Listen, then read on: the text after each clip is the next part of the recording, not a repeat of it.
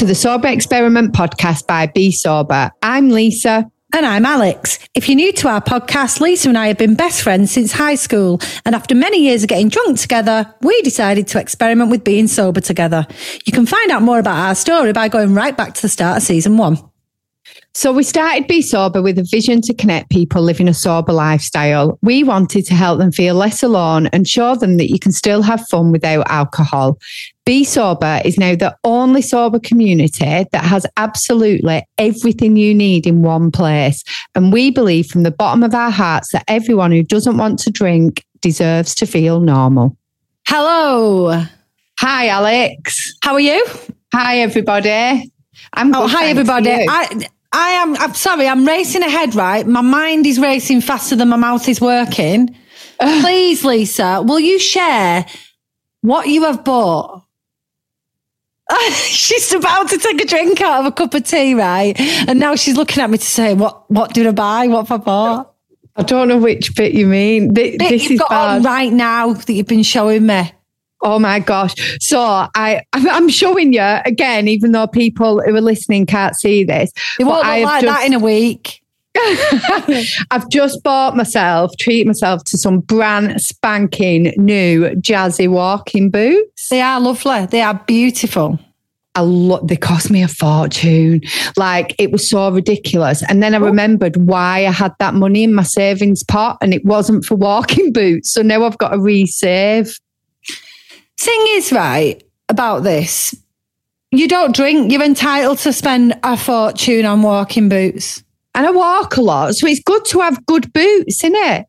Yeah. You're going to use them, boots are the ones that um, Reese Witherspoon wore in the film Wild. Them exact ones, have they, have they been on her feet? they better not have been. I want a discount if they have. Don't want anyone else's sweaty feet. No, not even Reese's. I've never thought about her name as being Reese. What do you mean? Like she's like, Reese with Reese Reese Reese Witherspoon, isn't she? She's not. I love Reese. I think she's I, honestly, I really like her. The film Wild, right? This is really bad because I've not even watched it.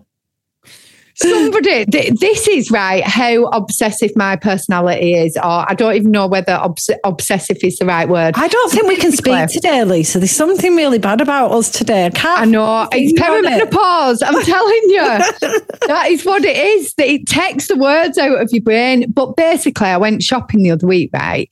And I went into the shop and we were sharing our like, and she was into walking and skiing and stuff. And we were sharing like the kind of clothes that we like to wear when we're hiking or what she liked when she was skiing. And then she told me about these boots and she was like, Oh, I really wanted these boots because Reese with, Witherspoon wore them. She says, But I've got these other ones, so I can't warrant buying new ones. So off I go on, right, and start Googling the boots that Reese Witherspoon wore. so they're well nice. I've absolutely loved them. But I feel like a fraud because I've not actually watched the film Wild. I've just Googled it from this woman telling me, and now they're here, they're on my bloody feet. But um, is it a good film though, do you believe? It's or? meant to be really good. And apparently we should have watched it, right? But I know why I've not watched it. So it's about a woman and well, I don't actually know what it's about, but she she goes into the wild. She goes walking. Like I think she's got like trauma and she's been drinking too much. So it involves everything that we kind of like talk. Is she going through the menopause? The well, probably no, not not at this point. I don't think. But off she goes walking very far to try and get over her life. I think I don't know. People listening who've watched it will be like that. People be like, it's not even about that, Lisa. Shut up. It's not about no, that. but it is. But I know I have not watched it because it looks really depressing. But oh. boots and mint. oh well, you've gained something from her Hollywood appearance. Thanks, Reese. Oh my gosh. Oh dear. Um, oh, speaking of purchases, one of our members messaged me today to tell me they've bought a brand new pop up tent. And speaking of wild, 40 quid in Decathlon for, for the Be Wild event. Amazing. Get to Decathlon if you're coming to Be Wild.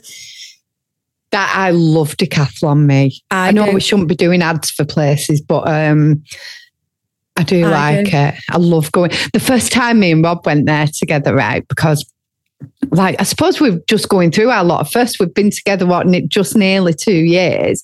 So I remember the first time we went into Decathlon and we were both so excited. How sad is that? we was like, oh my God, look, look. That is really bad, isn't it? that We didn't know which section to go in. We were like, oh, there's an exercise one, there's a walking one, there's a camping one. Nearly I out. do like it, um, and I like it for. I always go in and have a little go on the pull-up bar, which is dead sad. I know it is. You're such a show off. No, I always, always go in and do a couple of pull-ups, and then I always show myself up because I've got like my rings on and stuff, and I can't do any more than like one and a half. oh my gosh, even that's hard. No, Um, you know, you used to do that when we were a kid, not the pull ups, but I always remember us going to Manchester in the music shop and you playing um, Oh, like the pianos and stuff. Yeah. Did I? Yeah. Why don't I remember that? I don't know. You were right good at it. And I used to think, oh, I wish I could do that. Like know I've when- never in in like a primary school like age. Oh no, because I did I went at primary school. But like so just in high school age Yeah. then. So I know I play I played a cornet at that point, but I would never ever have walked into a music shop. Like nobody in my family was that I've always you know what I mean? showy. I have And it just it fascinated me that you knew where all the music shop. It fascinated me that like at twelve you knew you were around Manchester. To be honest, fascinates me that we were allowed to go, but we were. oh no, do you remember that time with the when we went on that ride? Oh, that was awful. I got That weird man was as well taking that pictures. Yeah, well, I got You spat on on that day as well when we went in Oh, that cir- circle thing. Somebody in one of those gravity wheels spat. They didn't mean to spit on me, but they spat in it and it hit me. I was so uh, gutted. Oh, oh, that's so, But yeah, there was a weirdo, wasn't there, with a camera trying to photograph us. yeah. He took pictures of us, and then he said we could go back the week after and see him. And we And were then- like, then we got over imaginative with what he'd do with these pictures on the way home, didn't we? Yeah, and like things like that were about them where they put heads on different bodies and all. But we were saying that. They might put our heads on a different body or something. Like, why?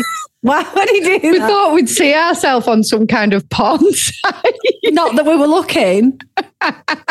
oh yeah, not that we were looking. But yeah, I've um, what, what I was going to tell you is so speaking of being a bit showy, I suppose a lot of it was, you know, if you think about the way my dad he was singing on stage, I was always put on a stage in front of people from like three. You know, with him singing in clubs and pubs and stuff like that. Yeah, so, definitely. so I was put on a stage from three years old to sing or to play the guitar or to play the organ or whatever. But a week on Friday, I'm actually doing my very first non-church performance at a concert, weirdly, through the church, but it's not a church. I was going to say, what do you mean? Like, why? Why you can't just come out with stuff like this? Why do I not know about this? Well, I don't know. It's kind of crept up on me. I've known for a while. Um, they're doing a big festival at the church called Follow the Yellow Brick Road. And basically, they, and if you want to come, by the way, and I know this is nothing to do with the podcast, but if you're in Stockport, it's going to be amazing. Honestly, they've worked so hard at it. And they, they, it's in Bramhall. It's St. Michael's in Bramhall. They clear out all the furniture.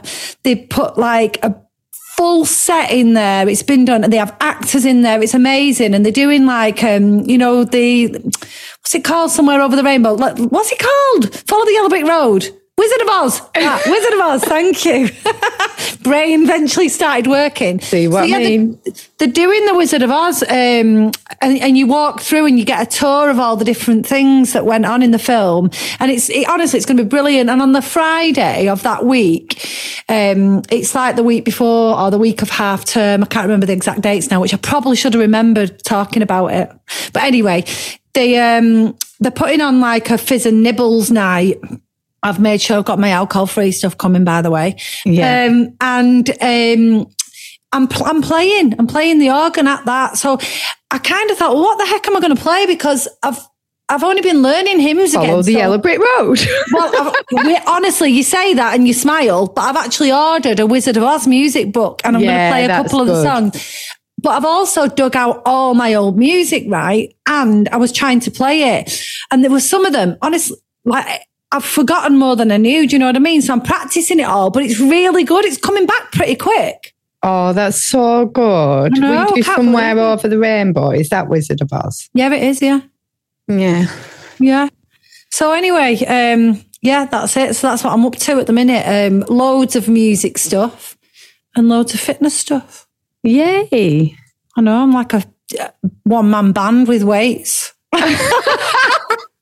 I actually can see that. Oh dear. No, and the point of that was that's why I'm not scared of performing on stuff, I reckon, because that's how I was brought up. Oh yeah, you, I knew you started telling it Yeah, there was kind a point. reason. I would just start looking at you thinking, right, now where do we go? I saw how puzzled you looked when I started talking about it, but that's because we were talking about how I used to play in. Um, it was Forsyth's Music Shop. I remember now. yeah, yeah, it was. Yeah. Yeah. So that's it. Yeah, but I've been like that with everything as well. I like do, doing planks and press ups and shit.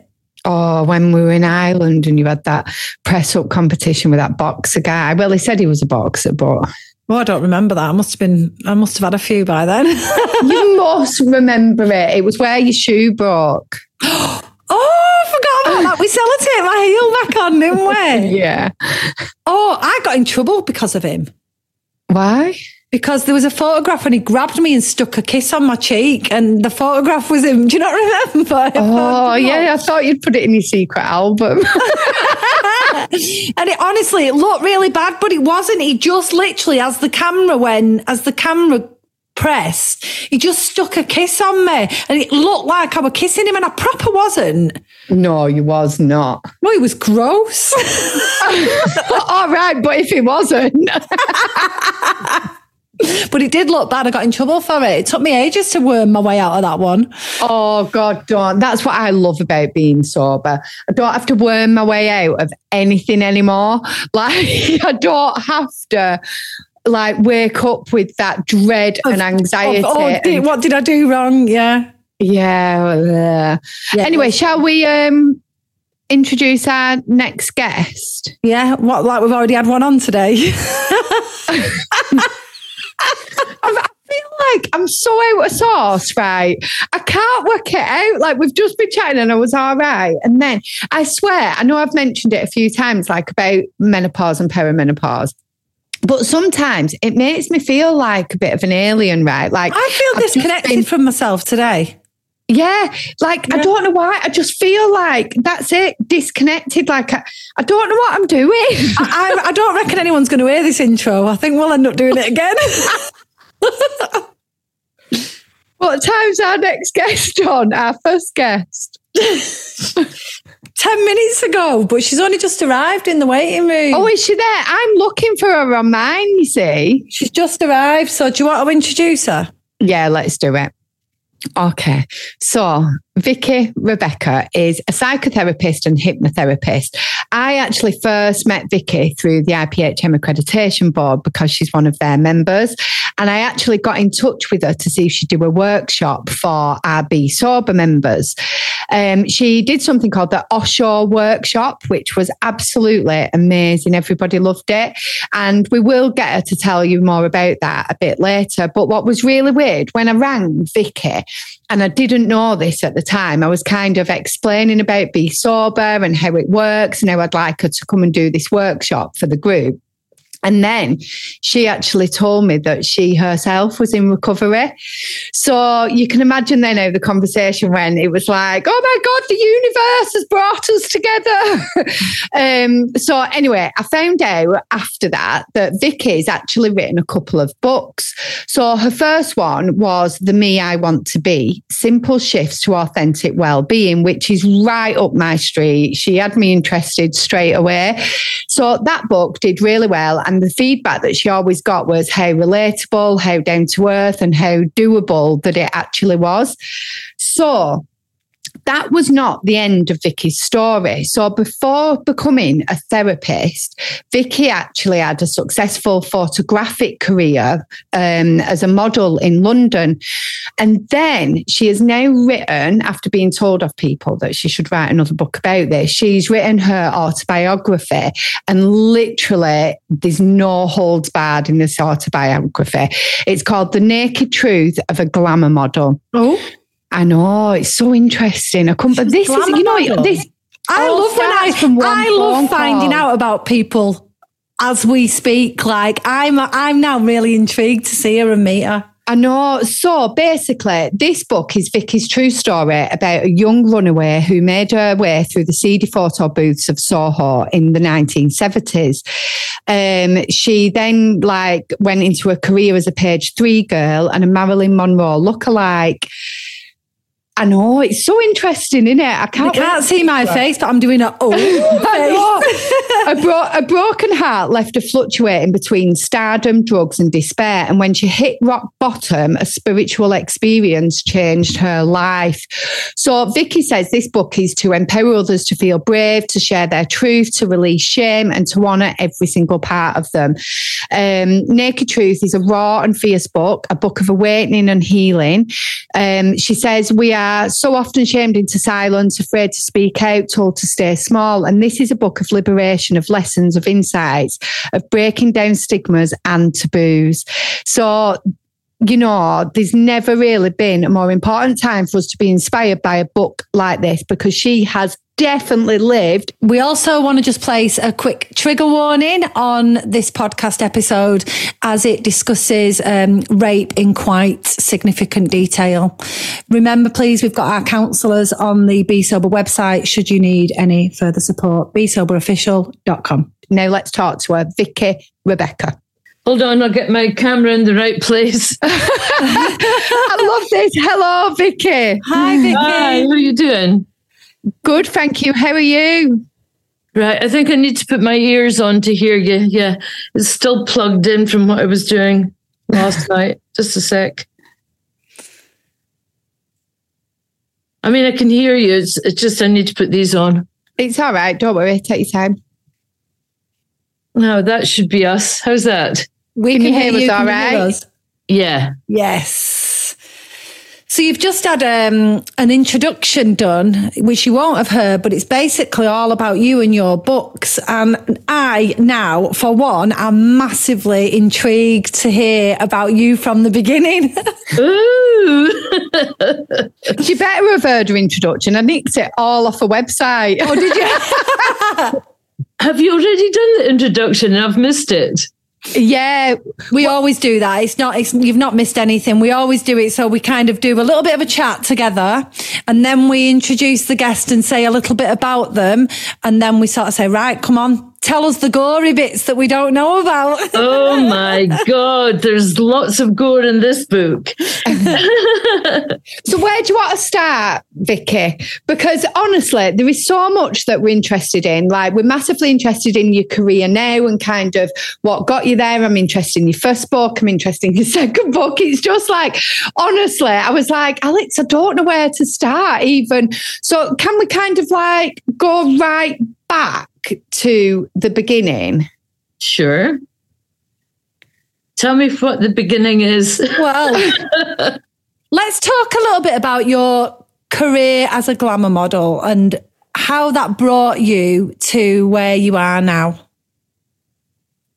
Okay, so I'm going to go back a step from there, if that's okay, Alex. Perfect. Yeah, that's good. We've managed to find an in. That's good. yeah, I know. It's, I, I, I'm a little bit confused because I've been narrating my book um, to a close group of friends just to get their initial reaction.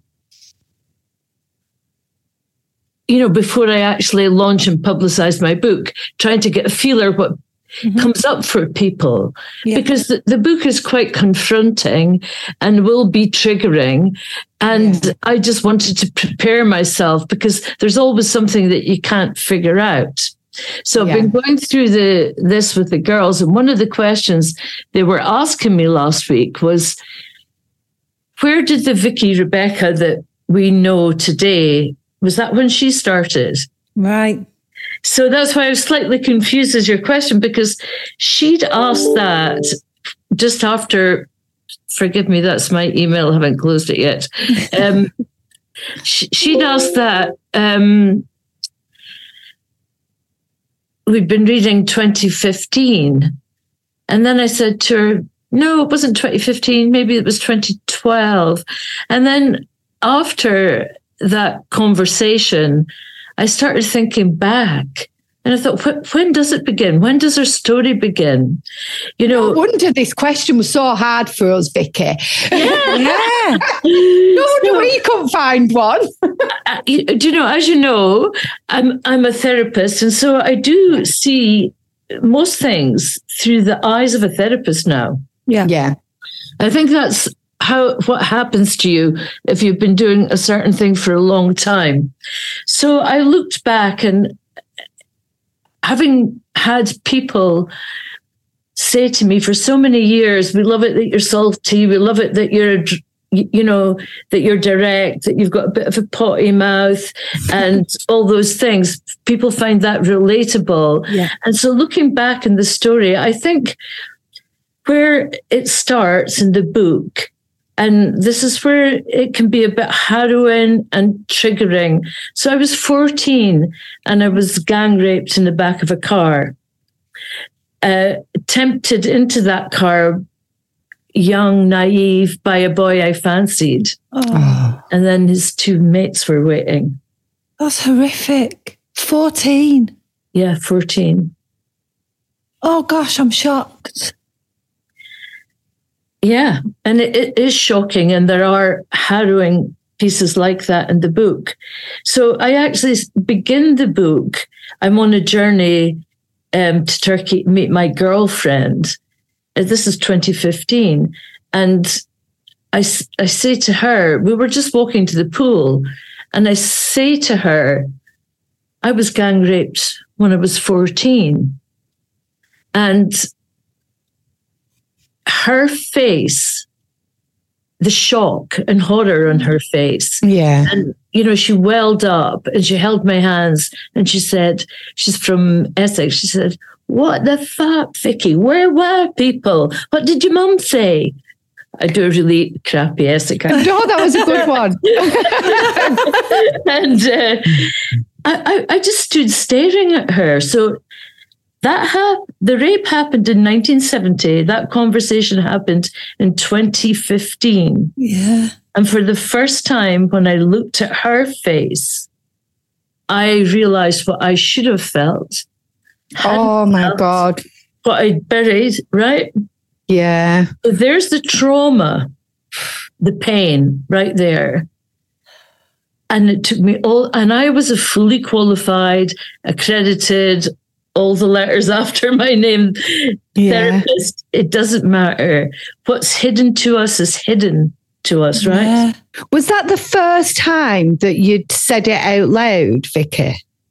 No, actually, it wasn't, and that's the that's the thing, Lisa. That is such an interesting question because it's it's our levels of knowing, isn't it? Yeah, Yeah. yeah, it really is that. Like, it, and it's how connected you are in that moment with what happened. You know, like you've probably said it as a real matter of fact statement in the past. I imagine.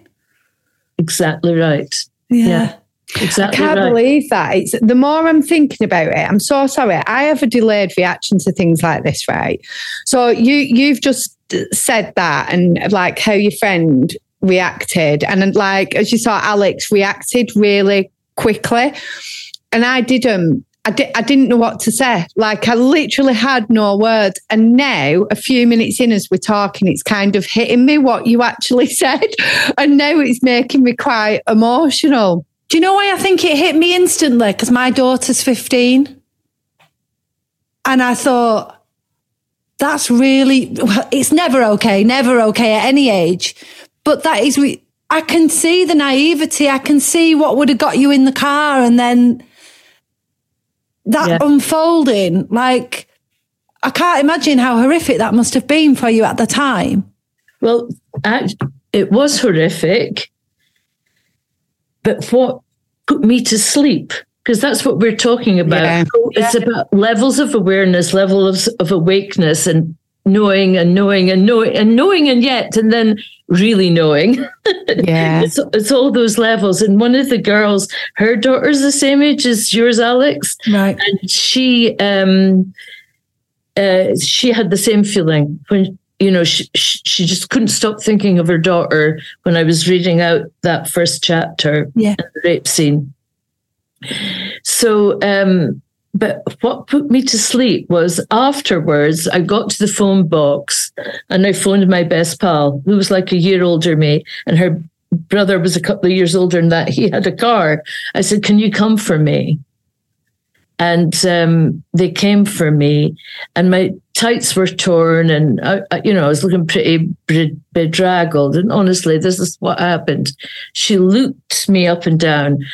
Uh, am I is this an adult only? Can I? Yeah, yeah, yeah, yeah of course, of course. Language, because I'm just going to say what was in the book. And she said to me, uh, so we're, we're Aberdonian. So she said to me, fit the fuck have you been doing?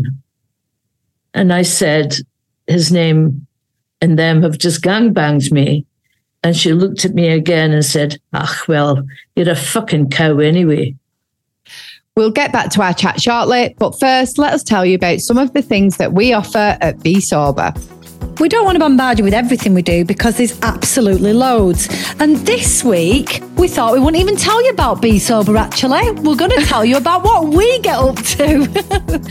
it's kind of related. It is, it is. So, you know what I'm like, Alex, and everything that I go through in life, I like people to go through it with me. So, with that in mind, I've now opened a Facebook support group for perimenopausal, menopausal, and postmenopausal women. We've now got just over 100 members in it at the moment, which is incredible. I'm so chuffed with it. I'm running a once a month meetup too in my local village. The group, the Facebook group, is for absolutely everybody, though. It's a super safe space to chat, share our stories. It's called the Menopause Bee, obviously. Um, the, the Menopause Bee support group. We've got a Facebook page and we're also on Instagram as the Menopause Bee too. It's a little bee. it's cute. It's pink with a bee. It's gorgeous. Yeah, cute little bee. And Alongside that, I'm PTing. Now, I say alongside it because actually I've been PTing for a while. But when Lisa decided to obviously drag, she dragged me along kicking and screaming as well. So when if she I'm being perimenopausal, you are. I will be. So when when Lisa decided to look at um, her menopause group, I actually updated my qualification and did a menopause specialist qualification in PTing. So that's what I'm up to. So I am personal training anybody with a special focus on midlife women who want to get and stay strong and reduce some of the injuries and the mental health conditions that can come along with menopause. Um, and yeah, you can. I've got a website actually now. Can I tell? Can I tell people on my website? Yeah, yeah, yeah. Go on, you can. W podcast. Do what you want. Do what I want. Absolutely. Empowerfitness.co.uk, and I'm offering personal training and group training, online PT, face to face PT, and mobile PT. That's quite a lot, isn't it? Yes, smashing it. You know what we're like. We can't do anything by halves. So she said to me, Fit the fuck have you been doing? And I said, his name and them have just gangbanged me. And she looked at me again and said, Ach, well, you're a fucking cow anyway. What? Oh my God. That silence was me and Lisa both staring open mouthed because that is, that's awful. And, and that was your supposed best friend at that time so you know the book it, it's it's my it's my autobiography it's my truth. It's my story yeah. and it's not a safe story. And i've deliberately not pulled any punches. But that right there and i only realize this now. Yeah. Post writing that was a sister wound and it was what shut me up all those years. See, oh that moment of your best friend making that judgment and making that horrible comment about you is what shut you down. Yeah. And and that's, you know, all the levels. I've only realized that since Lally, who's my now bestie, yeah. and was the one saying, What the fuck, Vicky? Where were people? And that was 19, one was 1970, one was 2015. Two different oh. women, two different reactions, a, a different era. Yeah. It's horrendous. Like that whole experience for a child. Yeah. It's horrendous. And, and, I get it. I really get why you would then shut yourself off from that. Yeah. And not be I able do. to be connected to the feelings that were there and to not be able to talk it out again. You technically feel like self blamed there, don't you? Like Absolutely. you're taking on that responsibility of like, oh wow, I must be a bit of a cow. Like, and th- you're telling yourself there, right then, I that deserved you it. Deserved what happened, Exactly. and that has stuck with you all that time. That is so awful. Damaging, isn't it? It's so I damaging. remember thinking, Yeah, I remember thinking, am I a cow? yeah, What makes me a cow? What is the definition of a cow? yeah. Do you know, at that young and somebody age, you love, like you love your best friend. Do you know what I mean? Like you, trust you them. childhood, you trust them, you love them. You they're supposed to support you and be there, and like you know, oh, it's ju- it's just making me so sad. And and and what's the sad thing about that is that's another child speaking to a child Yeah. in that way, isn't it? You know, like she will exactly. potentially, I don't know, and I'm sure you don't know, but she's potentially traumatized by her response to you now. She may have had the same just don't realization. know. That's right. And that's the thing with trauma. It leaves us stuck and frozen and we're scared to speak. And I, honestly think that speaking is Yeah. going to be the biggest doorway to heal trauma. And that's why I thought, well, I'm going to speak. Yeah. So that was the start of the story. So then, you know, I just got into trouble, you know, juvenile delinquent stuff, as they called it back in those Yeah, yeah. days. I started taking to the road, hitchhiking, and I ended up in a host- hostel for wayward kids. And at that point, I took a little reality check and realized i mean it, was a hostel for young criminals and i thought right decision time so i buckled down and then I, I went on a journey that took me i went to the channel islands did a season in guernsey so the next few chapters in the book you see my life developing but i still have this sort of cheeky rebellious streak that i still have to this day. And you, you, you mm, I mature until I end up in London, and from when I arrived in London, I had the idea that I could be a model, and I worked my way through CD.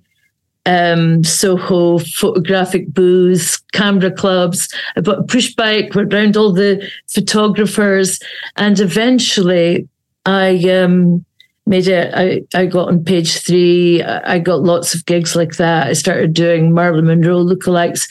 And so this part of my life is really great. There's lots of cheeky background stuff.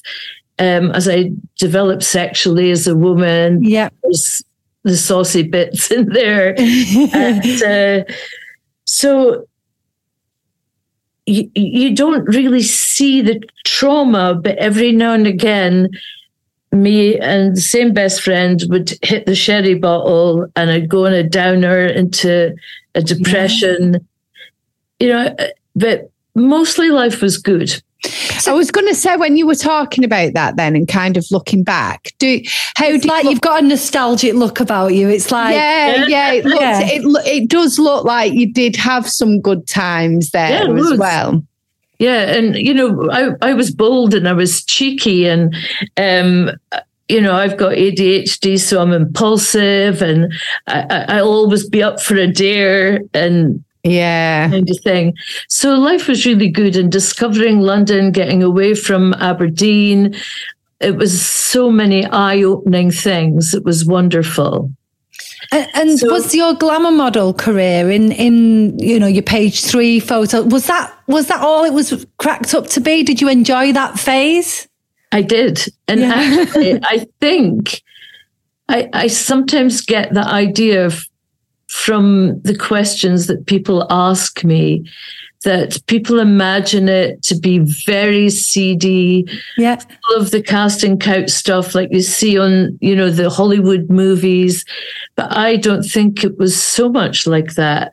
That was there, but all us girls stuck together. If there was a creeper on the scene, the jungle drums would be talking. Yeah. I loved that life and I grew up in that life. And, um, you know, if you bear in mind the rape, what people would call it nowadays was I weaponized. Yeah, you did. Yeah. I loved it. I was the one in power then. Yeah. Yeah. And um, it, it, was interesting. This was the interesting thing sharing the story with a group of girls because they were gobsmacked when it's some of the saucier parts of the story. and they were like, and I, I, so I, I was worried about they would judge me in a sort of slut shaming kind of way. Yeah.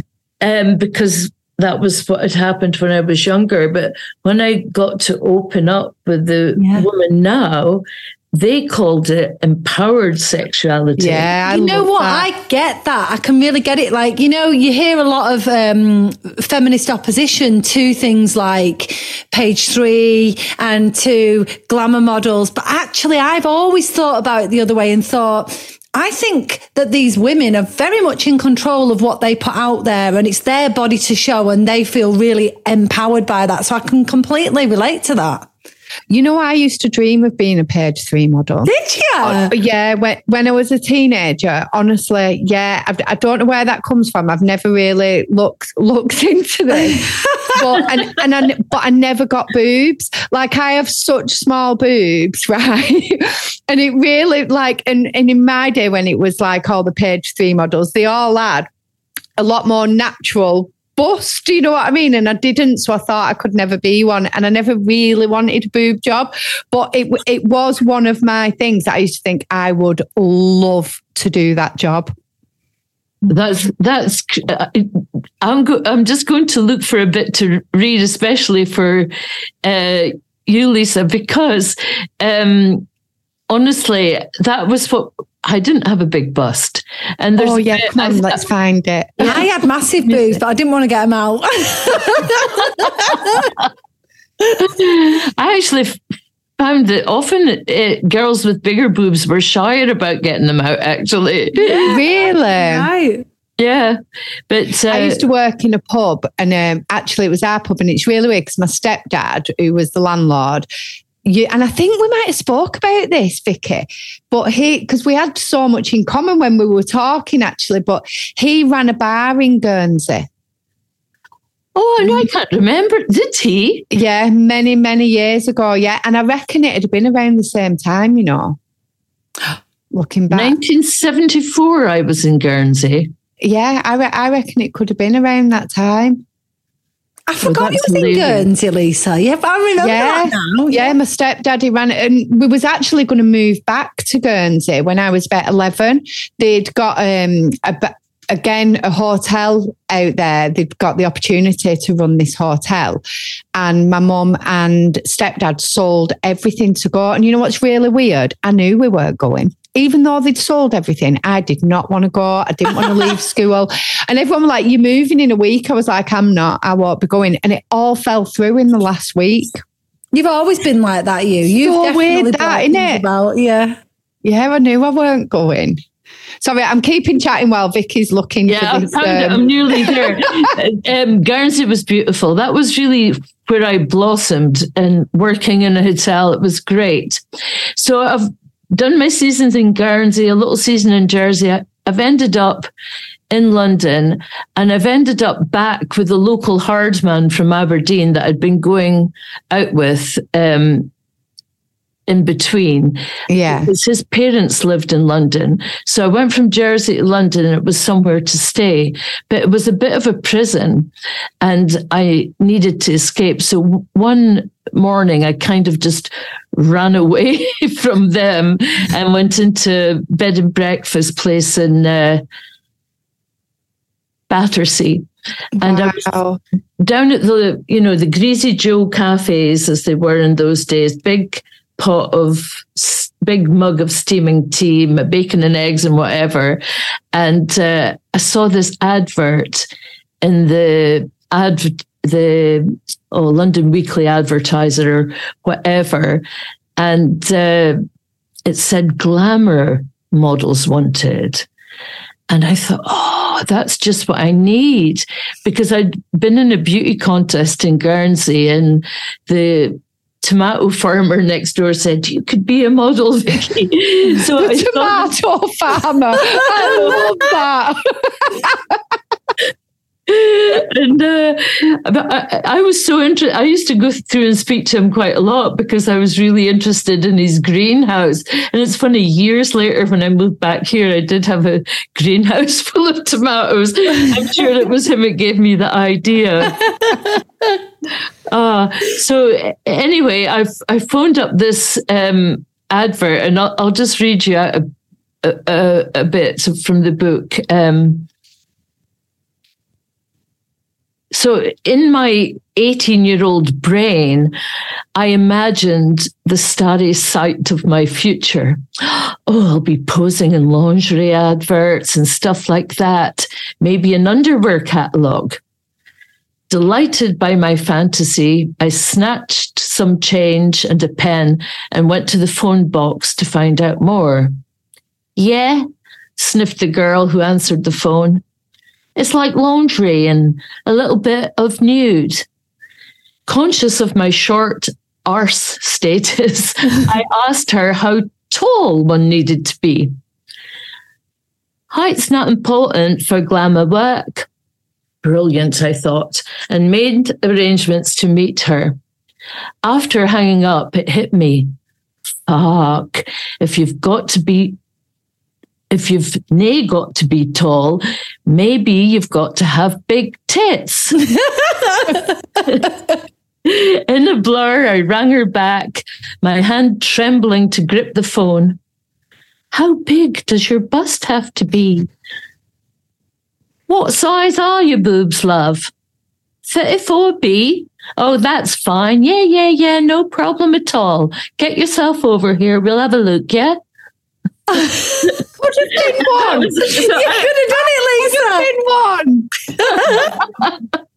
oh, Vicki, when is this book out? When when when oh, is it coming out? God, I'm suffering from deep procrastination. well, stop it because we need to be. I want to read this now. I want to read this. So the book's all finished. I've had a professional editor work with me um, to develop the book.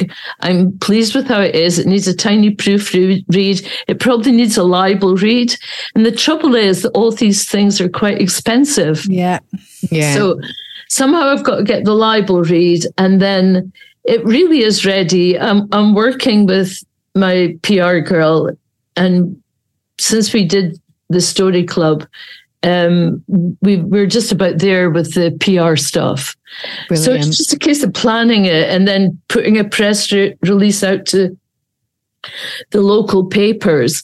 And I self-published my last book, so I kind there's a lot more books now. The last book was 2016, um, so I kind of know how to do it. But I'm not a full time author with all the money in the world. I'm trying to squeeze this in between working. And yeah, I want a movie. I, want, I want a yeah. book. And honestly, I just think, you know, the, the way you tell your story as well, like it, it's so awful to like kind of hear the trauma that you've been through, but you tell it in such an incredible Powerful. way. Like a really what did you say, Alex? Powerful. It's really powerful. Yeah. It's gripping. It's it's like it is. it's like we know it happened to you. It was real, but it's almost like it could be a drama, you know? Yeah. It's, like, it's unbelievable. What happened next? And you yeah. know, like, we shouldn't feel like that about Yeah, I know. I feel really awful asking, come on, what, like, yeah. you can't tell us something so bad like that. And then we're going, right, what's next? Like, what happened? Yeah, it's awful. You know what? I do want to ask you, did you find it difficult Vicki, going back over everything to write this? Yeah.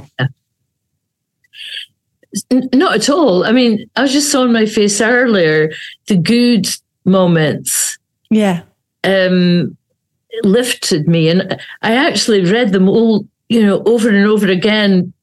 Edited the same chapter a million times because, you know, I loved to read it again and remember yeah. those moments and especially you know the big love moments of my life and uh, when i presented it in the story club i made a spotify list with music to match and i was really immersed in the whole things but stuff like the rape scene and there are other really traumatic moments in it like the when i was in the depth of despair and doing cold turkey.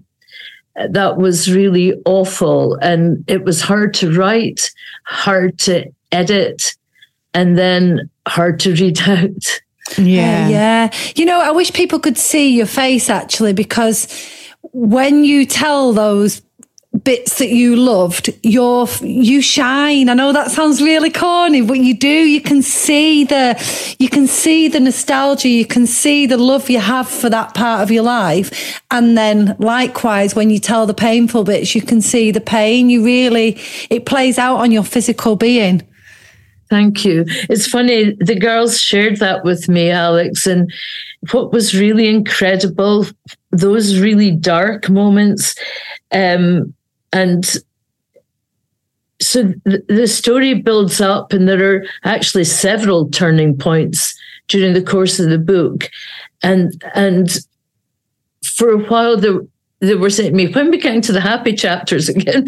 yeah. yeah. yeah. because all the time I was a junkie, it was I was like a paradox. So, you know, I had this amazing modeling career, and then I was an absolute you know, heroin addicted mess on the other hand. And a lot of them couldn't get their head around that dichotomy.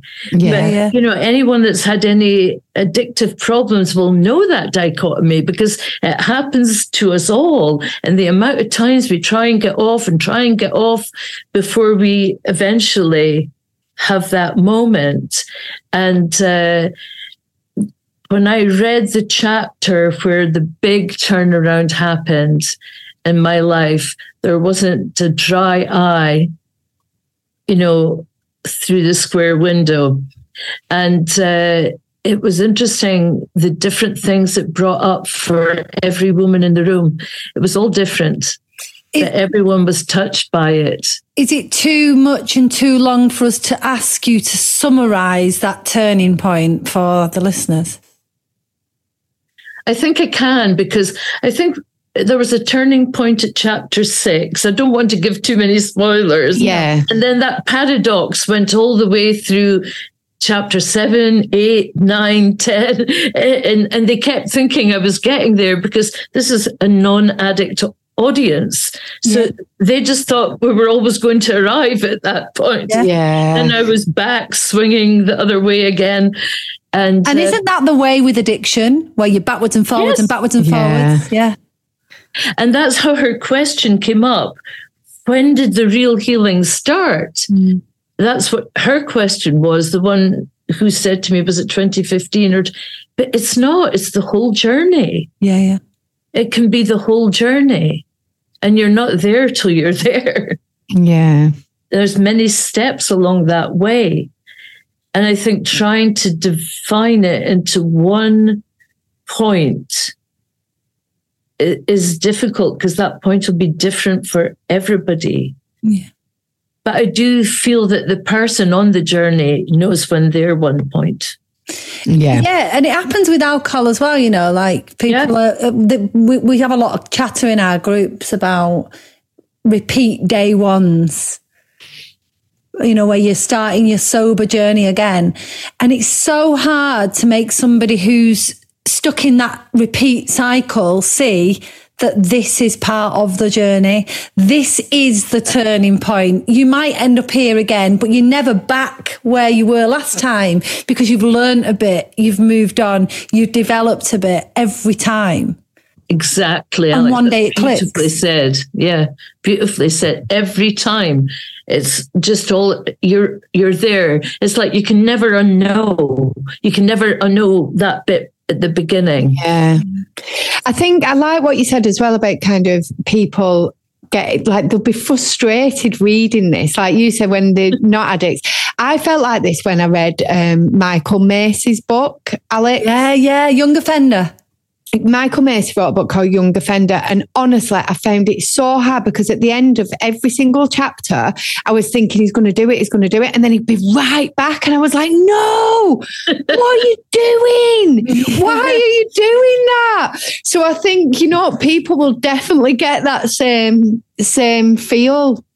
Yeah, one of the girls was totally like that. She kept saying, You got all this glamorous life. and then you went back to the people for the trouble, you know, she couldn't understand the returning and the returning to Aberdeen when I did get clean. Why would I go back there?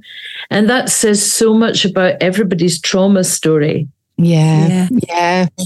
But to address what you said, I think um, I, th- I think it's too much of a spoiler for me, but yeah, I, I, I, went cold turkey. Things got really dark, and I had a spiritual moment, and and that happens to a lot of that. It was, and for me, it was just a voice in my head. You can be reborn.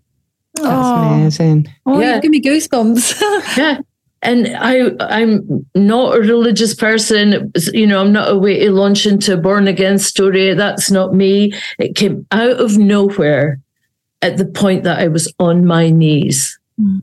You know, I was ready to, you know, time for an exit.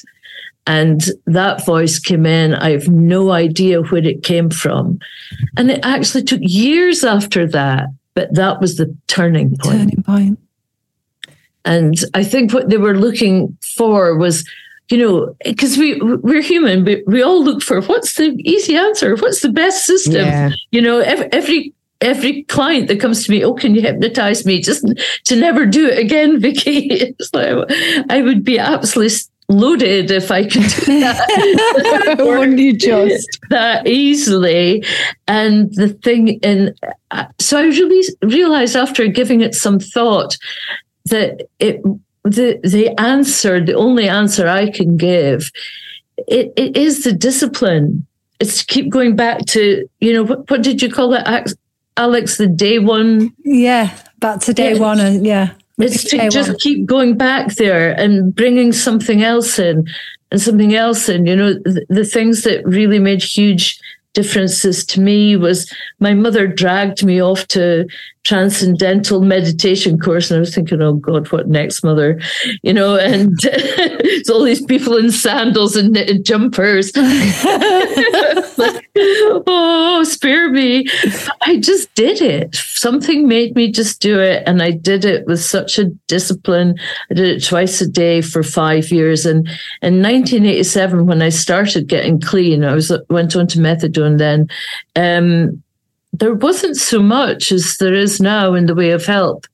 And um, I uh, just went through that meditation. I was still doing two steps forward, one step back till 1990. And that was the point where I, that was that. Wow. Vicki, I just think you're amazing. Like, you know, like to have gone through this, to be coming out. And it, like I say, it's the expressions, it's the feeling you bring with it. Like, I hope you're going to do an audible. Yeah. oh, yeah. I, I, will. Yeah. I will. Um, I'll uh, definitely do that. So when I was doing the narration on these calls, I did record the Zooms. And uh, you know, we were talking about who, who would do the voice and everything, and they all enjoyed my voice, but they said I've got a crap Essex accent. That's all no, right. but that's part of it. I think it definitely has to be your voice. Yeah, definitely. Can we talk about a little bit then about what what you do now because you're massively helping other people like with anxiety overwhelm stress all, all of these things can can you tell us about that and the work that you're doing sure so um on my webpage and stuff, you'll see I'm a hypnotherapist. I'm a psychotherapist that uses hypnosis a lot. That's basically what it is. So people come and see me. I usually have a big chat with them the first time, because often the presenting problem is not the real problem, as you probably mm. realize. Mm. People come for this, but really it's that. The thing yeah. is not the thing. Yeah, the thing yeah, is never the thing. The thing. so we go through that, and um, I'll, I'll, you know, I'll, I'll, test the water, of course, but I'll, I'll, say what I think and how we can go forward with it. And there, you know, people sometimes need to do regression therapy to release stuff from their childhood, yeah. and like uh, I think I mentioned to you, Lisa, there's someone coming over. This will be the second year she's come to do trauma release. So I, I invite other therapists in um, because I've got a lovely place here. I'm so lucky. I live in a tiny little Scottish village. All I'm looking at right now is hills and trees and fields. It's so relaxing. So I've kind of opened my home in a, in a sense, a little Airbnb unit. So people come and just get moved by the vibe. Yeah. that makes sense. Get moved by the vibe. and if you don't know what we're talking about here, well, just just just move on, move past it. well, I'll give a concrete. There was a guy that came. He booked into my little Airbnb unit, and he said to me, "I just needed a break." He'd booked him for two weeks, and he was walking past my bedroom window. I, I, I usually have my cup of tea in the morning and sit and do my writing in that moment while I'm sipping my tea. And I can see people from that unit. And I hadn't said hello. So I opened my window in my pages and said, Oh, hi, welcome. Is everything all right in your room? And he said, Yeah, I don't know what happened. I needed a break and your place came up in Airbnb. And then when I arrived last night, I see that you're a therapist and I really need to book in. Wow. so he booked in for a session and it was a big, what you would call it, um, I probably won't be able to pronounce it now, existential. Is that right? Yeah, yeah. It's one of those quest- questions. And we chatted for about an hour. And the next morning, he left. And I, I wrote to him and I said, Is everything okay? It looks like you've gone. yeah, that was all I needed. Really? Yeah. They went away back home. It's amazing. So, do you do retreats then at your place? Is that kind of people can come here thing? for personal retreats? Yeah, it's not big enough for me to do huge retreats. So when Rakaz is here next month, uh, some people will stay in the units if they've got a distance to travel. Yeah. People who are local will just drive. Yeah. It's a lot of people come for their personal little, little retreat to finish their novel or their PhD or, you know, just to get some peace and quiet. Grab a bit yeah, of therapy while they're there. yeah. yeah. And that's what they do, you know. And you did a workshop for us recently as well, which mm-hmm. went really, really well. So, and do you offer those workshops for other people as well? Oh gosh, yes. I, I that's um, part of my Osho journey. So, um, there's places all over the world where you can do Osho retreats and meditations and he he is a teacher that was kind of way beyond his time. He was talking about trauma a lot, and I, I, I, this is back in the 1960s, mm. and he was saying we need to release the trauma from our body by movement and dancing. We can't go from our very narrow Western brains into om, like we, we were sitting in the forest in India because we yeah. don't live that life. And he spoke a lot about the armoring of trauma and connecting back with your body mind. So I, I love his work and I, I facilitate many of his um, meditation therapies and, and that was the taster I did for you guys. I do that a couple of times a year and people can book it privately as well. I, I love all the types of hypnosis because um, I've done that for nearly 30 years now and people find my voice relaxing. It is, it's lovely. Beautiful. Yeah. It is. We'll pop your link to your website on the description of the podcast so people can find you. But before, also, I'll just say it now as well, Alex, because it's a dead easy one to remember. Oh, it's. VickiRebecca.com. So it's Vicki with, type it's Vicki with an I on the end, not a Y on the end. yeah, yeah, VickiRebecca.com. So before we finish up, we ask everybody this question, okay? And what our motto is, is be brave, be kind, be sober. And what we ask is, which one do you most relate to right now and why? And we know it's a hard question and you're not allowed to pick all of them. Brave. brave. Yeah. Yeah, because that, that uh, that's the feedback I've had through all the things about the book because I really don't I mean there's a few shocking bits and Yeah. yeah and so I'm resonating most with that the bravery Well, I'm really looking forward to this book and I hope that you get Oh, your I can't wait. yeah, your libel editing done soon, and let's get it out because I yeah, I'd really love to read it. You've just been so intriguing and such a lovely guest to have on, and honestly, can't thank you enough for your time.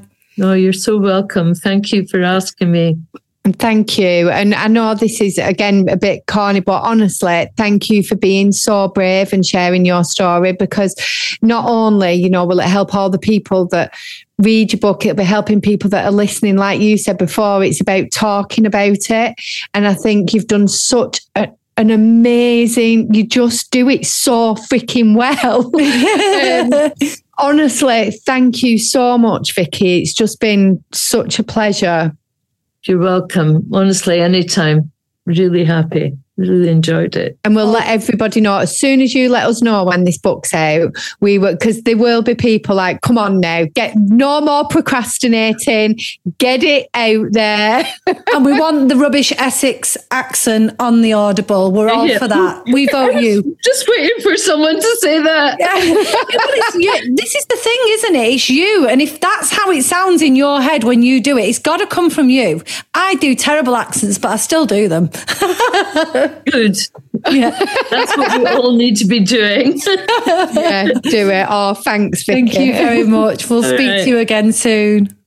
bye Bye. See you later. Bye bye. Thank you so much for listening to our podcast today. And don't forget to follow us or subscribe. It helps more than you will ever know. Um, other people get to hear our podcast if you press follow and subscribe. So, yeah, please help us spread the Bee Sober love. And if you want to find out more about the work we do at Bee Sober, that is, or you want to join our amazing community here, you can find out more about us on our website, besoberofficial.com. So until next time, be brave Be kind and and be sober.